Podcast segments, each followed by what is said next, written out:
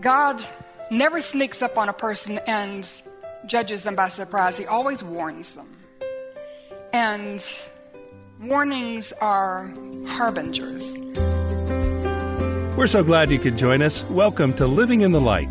You're listening to Bible teacher Anne Graham Lotz, and in today's program, as you listen, Anne cautions us from God's Word in Joel chapter 1 to heed the harbingers He is revealing to us.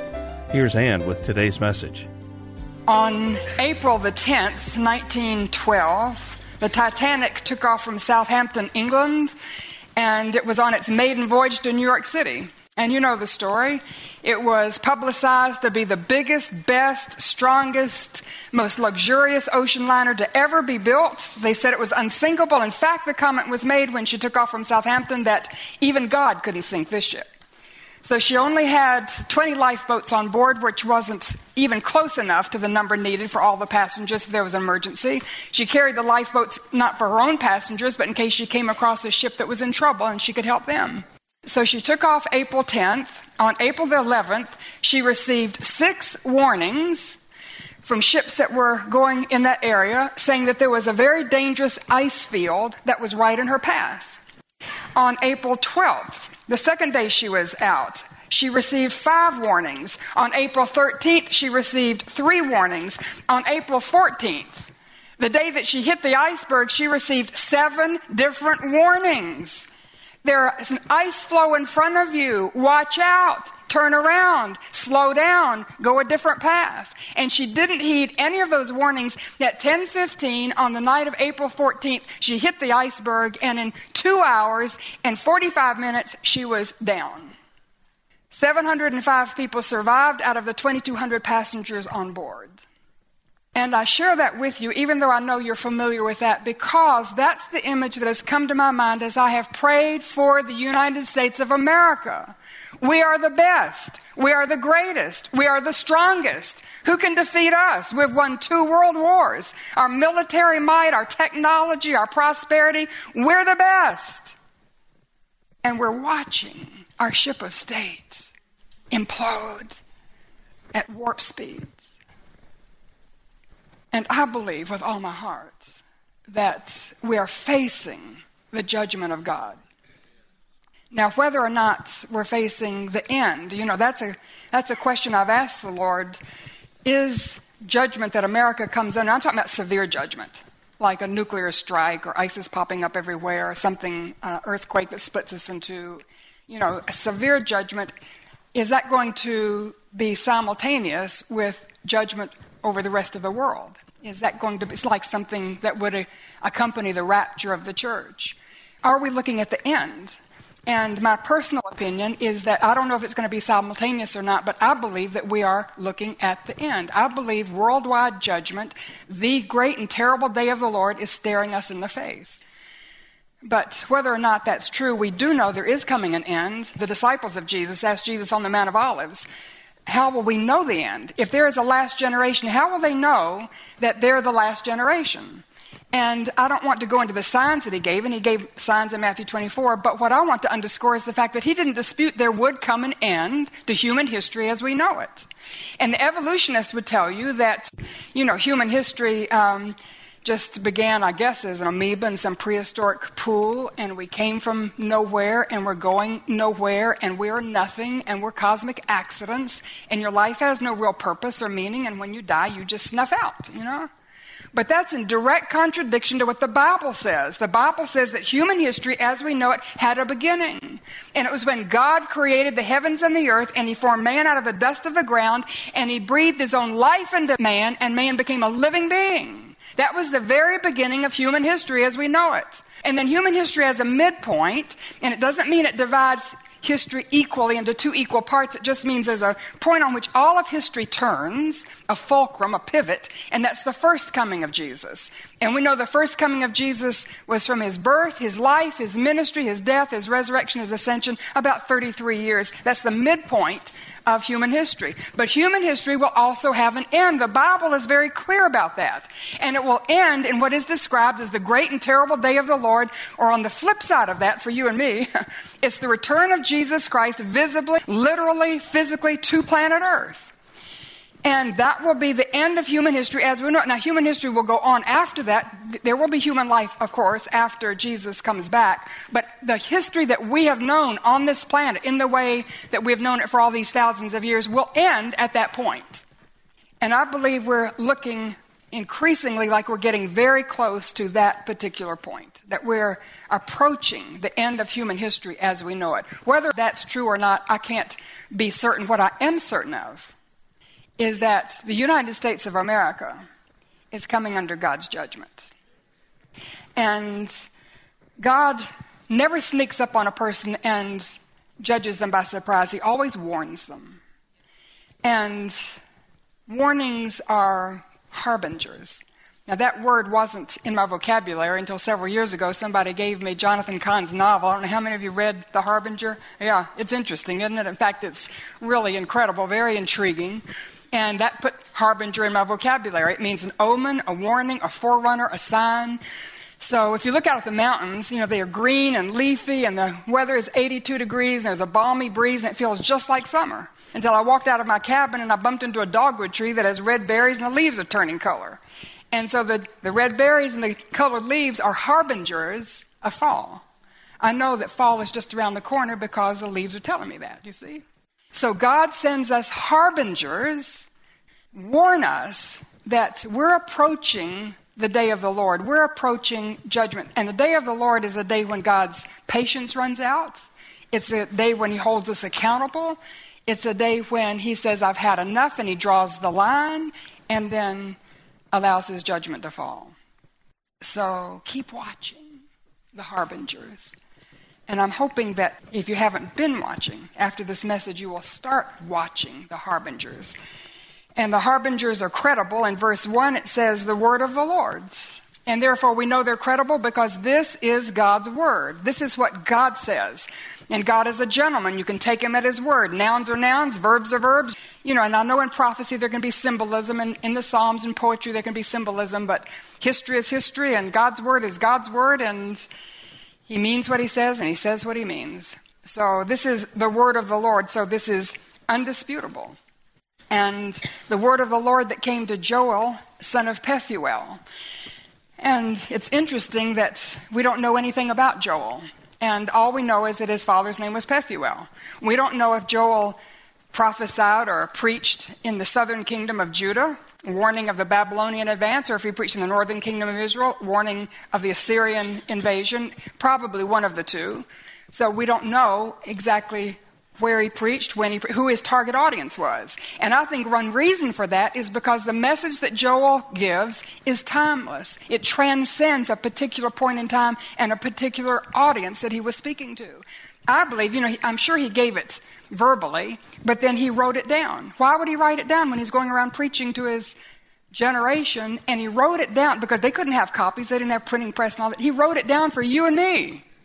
So living in 2016, we would be aware that before the day of the Lord, God sends harbingers to wake us up, harbingers to get our attention, to warn us that judgment is coming. And one encouraging thing about Joel that I personally find a blessing is when you think about it, Joel, who, um, you know, nobody knows where he came from, who he was, where he actually prophesied. We just know his father's name. He was a nobody. He was a nobody who became a somebody because he heard the word of the Lord and he received the word of the Lord and he applied it to his situation. He overlaid his world situation with it and he knew what God was saying and then he gave out God's word to other people. Is there somebody here who feels like a nobody? You're not an elder, you're not a deacon, you're not a Bible teacher, you're not a Sunday school teacher, you know, you're just, I don't know. You feel like a nobody? You can become a somebody when you hear God's word and you receive God's word and you internalize God's word and you live it out and then you share it with somebody and you will become a somebody in heaven's eyes. And who cares about the rest, you know? If you're a somebody in heaven's eyes, Joel, this nobody, the son of Pethuel, became somebody to the point that his message is recorded in the Bible for all eternity. And on Pentecost, Peter preached from it. So Joel was a nobody who became a somebody because he received the word and he lived it out and he shared it with his generation. would you do the same? So the harbingers are credible, undisputable because they're God's word. And in verse 2, he says, Hear this. He was calling attention to the word of God. What are you doing to call people's attention to the Word of God? There's nothing you can do that's more important than giving out God's Word in a way that people can understand, especially if we're living at the end, especially if we're facing the judgment of God. Do you remember Noah? Lived in, in Genesis chapter 6 in a wicked world. The whole world was wicked. Every person had evil thoughts all the time. Everybody. And Noah was the only one in his generation who was righteous and blameless, and he walked with God. And he heard God's word as he walked with God. And he heard God saying that judgment was on his mind because of the wickedness of the world. He was going to destroy the whole world with the flood. And then he kept listening to God and he found out that salvation from judgment was on God's mind also. Build yourself an ark. And Noah, can you imagine, as he was facing the day of the Lord, he was facing judgment on his generation. And because he heard God's word, he received it, he lived it out and obeyed it. You and I are here. You know, he saved the human race from extinction. Who would be saved from judgment that's coming? And you know, I believe judgment's coming on the United States, but judgment also comes when you step into eternity. If you haven't come to the cross and put your faith in Jesus, you'll be held accountable for your sin. There'll be no hiding place in eternity.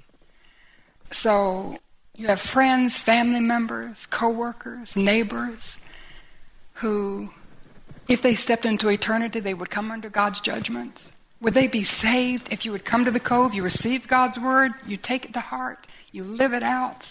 They begin to see what's the difference in your life, and you have opportunity to share the gospel with them. And maybe you won't be the one that prays with them as they pray to receive Christ. Maybe It'll be somebody else, but you plant seeds, or maybe it will be you. Nothing more thrilling than sharing the gospel and have the person respond so that you pray with them and they receive Christ by faith and they escape the judgment that's coming because Jesus took our judgment for us, didn't he, on the cross? So we won't come under God's judgment for the guilt of our sin ever because it's covered by the blood of Jesus. Praise God for the blood of Jesus. So because Noah received the word and he acted on it, he saved the whole human race. And maybe there would be somebody who would be saved if you would hear the word of God, receive it, act on it, share it with somebody else. Maybe somebody else's salvation depends on that. So hear the word of the Lord. Get people's attention. Get them into Bible studies. Invite them to church. You be in the word. If we're facing judgment, and I believe we are, if we're facing the end of the end, and I believe there's a good case that we could be, then hearing what God has to say would be the most important thing we could do. Vitally necessary. Everything else can go by the wayside, including eating and sleeping and whatever else you think is a necessity. Hearing what God has to say. And sometimes it's not just conviction, He wants to comfort you, and He'll give you promises to cling to and encouragement to just make it through the next day, but He also will tell you what's happening and impress on your heart that we are living in very serious times. So the harbingers are undisputable. They're God's word, and they're universal. They're for everybody. And if you go down in verse 2, it says, They're for the elders, that's people who have gray hair like me. Verse 3, for children and grandchildren, the young people, millennials, Generation Y, Generation X, I don't even know the names of the generations now, but they have pierced noses and tongues and they're all tatted up and purple hair and they have iPads and iPods and hoodies and, you know, it's for them. Verse 5 for the drunkards, and I think of drunkards as just staggering down the street. They don't care who sees them and who knows it, and just sinners who people who sin openly and they don't care anymore who sees it and they march for their right to sin even more.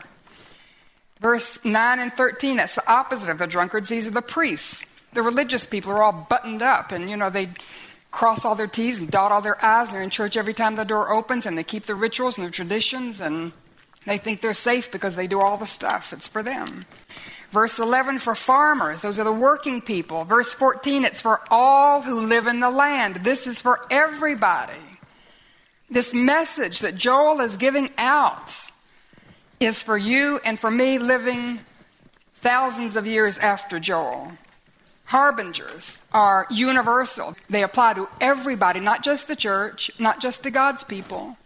God sends harbingers to everybody. And as I go through them in a few moments, you'll see what I mean. They're for the entire nation. It's just, I'm not sure the entire nation has the eyes to see, the ears to hear. God's people certainly should.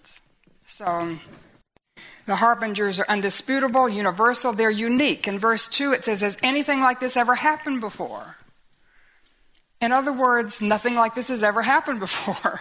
so, when you think of our generation, or I think of my generation, what's happened in my generation that's never happened before in another generation? And, you know, I can think in my generation, we've walked on the moon and we've started the World Wide Web. And the computer, I remember the first computer I ever saw was in my father's office up in Minneapolis, Minnesota, and it was the computer filled an entire room. And I remember the guy that showed it to me was so excited. Now you can wear one on your wrist. You know, it's that's phenomenal. The changes in our technology and travel and but Joel wasn't referring to just things like that, although those are amazing and some of them do fulfill prophecy in the very end of the end. But he was speaking of disasters that have been unknown before. He was, he was actually referring to a locust plague. And a locust plague came into his area and destroyed everything. The adult locust, every stage of the locust, just destroyed everything until there was no vegetation, no leaves, no grass, nothing. It was like a moonscape when the locust left. And he said, nothing like this has ever happened before. So I think of the disasters today that are just record breaking and starting with 9 11. And nothing like that's ever happened. I know we had Pearl Harbor, but somehow Hawaii just seems a little bit more removed than the mainland. And to have that right in the middle of New York City on that beautiful Tuesday afternoon, everyone can remember where we were when that happened, when we found out. And fresh on our minds, Hurricane Katrina, an American city just wiped off the map in front of our eyes medieval terrorism of ISIS, and you say, well, there's always been terrorism, yeah, but not with weapons of mass destruction and possible access to nuclear weapons. Record breaking droughts, floods, fires, snowstorms, heat. You know, when, when those disciples asked Jesus, How will we know the end? And he gave them signs. He said in verse 8 of Matthew 24 that they would be like birth pains. And when I gave birth to my children, I remember my first child, and uh, I went into labor, and it started as a low back pain, and I thought, you know, this isn't so bad, and I don't know what the big deal is about, and then it went from a low back pain, and it started to wrap around, and it increased in frequency. It was every five minutes, then four minutes, then three minutes, and two minutes, and when it increased in frequency, it increased in intensity, until in the end, I thought, I can't take this one more minute, and then the baby came. So Jesus said the signs that he gave, the harbingers, are like birth pains. When you see them increasing in frequency and intensity, then you know the end is near. So as we go through these harbingers, just keep in mind they're record breaking. Put it in your mind every time you get your news, when you get your newspaper or get online or however else you get your news, just be alert to the record breaking. Never before been like this. Sometimes they say biblical proportions. And, and what they're describing are birth pains. It's increasing in frequency, increasing in intensity. So the harbingers, and I put the second point as clear, but I, I want to change that word to comprehensive.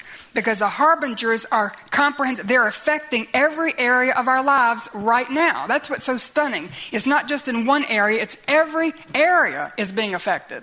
So the first and the preps, the easiest one to see is the environmental harbingers.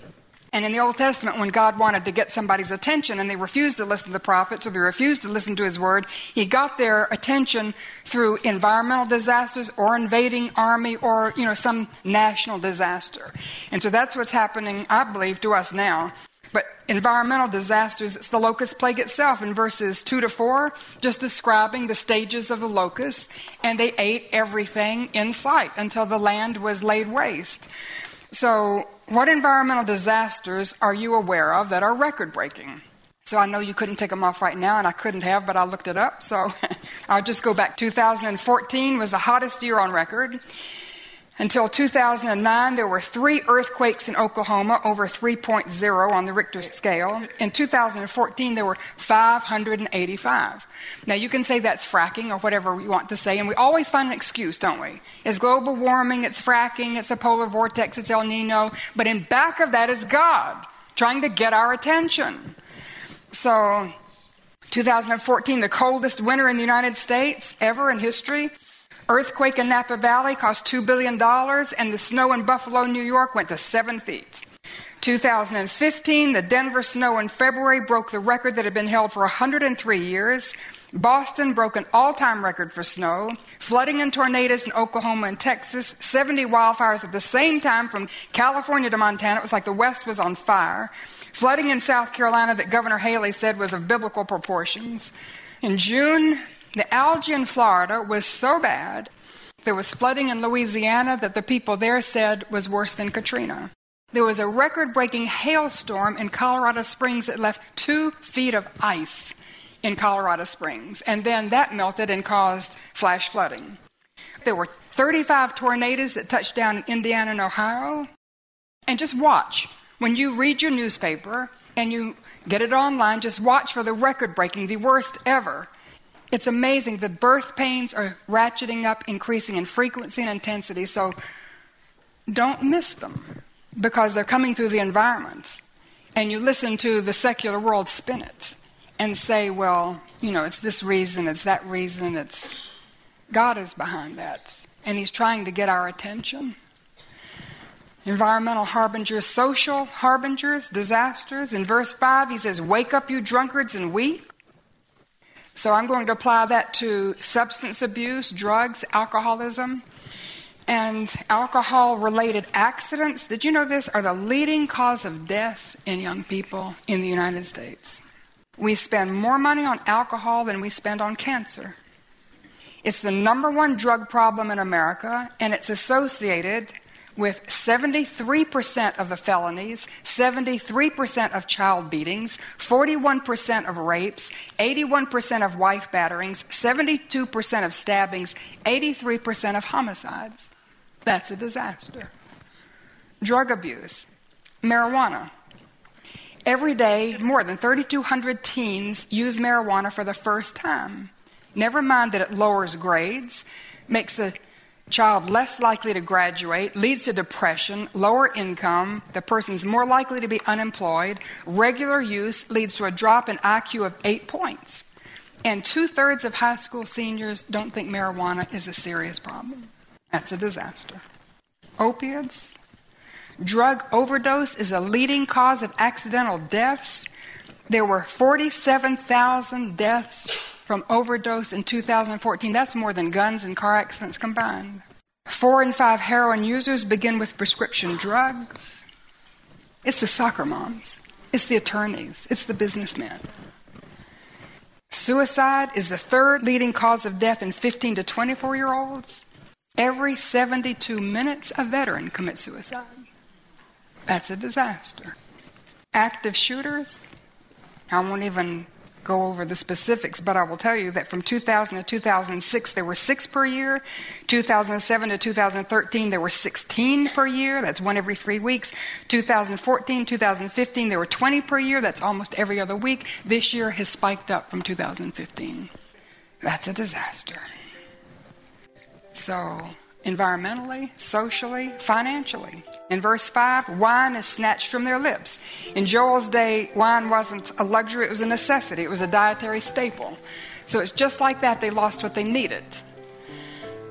And when Fannie Mae and Freddie Mac collapsed and Lehman Brothers and the rest of it, we saw how quickly you could lose your pensions, your 401ks, your retirements, things that you need to live on. Now here's Anne with this final word. Joel chapter 1 can't be emphasized enough. God is sending us the harbingers, warnings as a sign that the day of the Lord is coming. It's time to return to the cross and repent of our sin. Listen to me. Get right with God while you keep watching the harbingers. Watch for the signs. Plan to join us every week on Living in the Light as Anne Graham Lotz brings her insights and teaching from God's Word. And don't forget to take advantage of the many free resources at annegrahamlotz.org, including Anne's daily blog that makes a perfect devotional reading. Thank you for being with us today.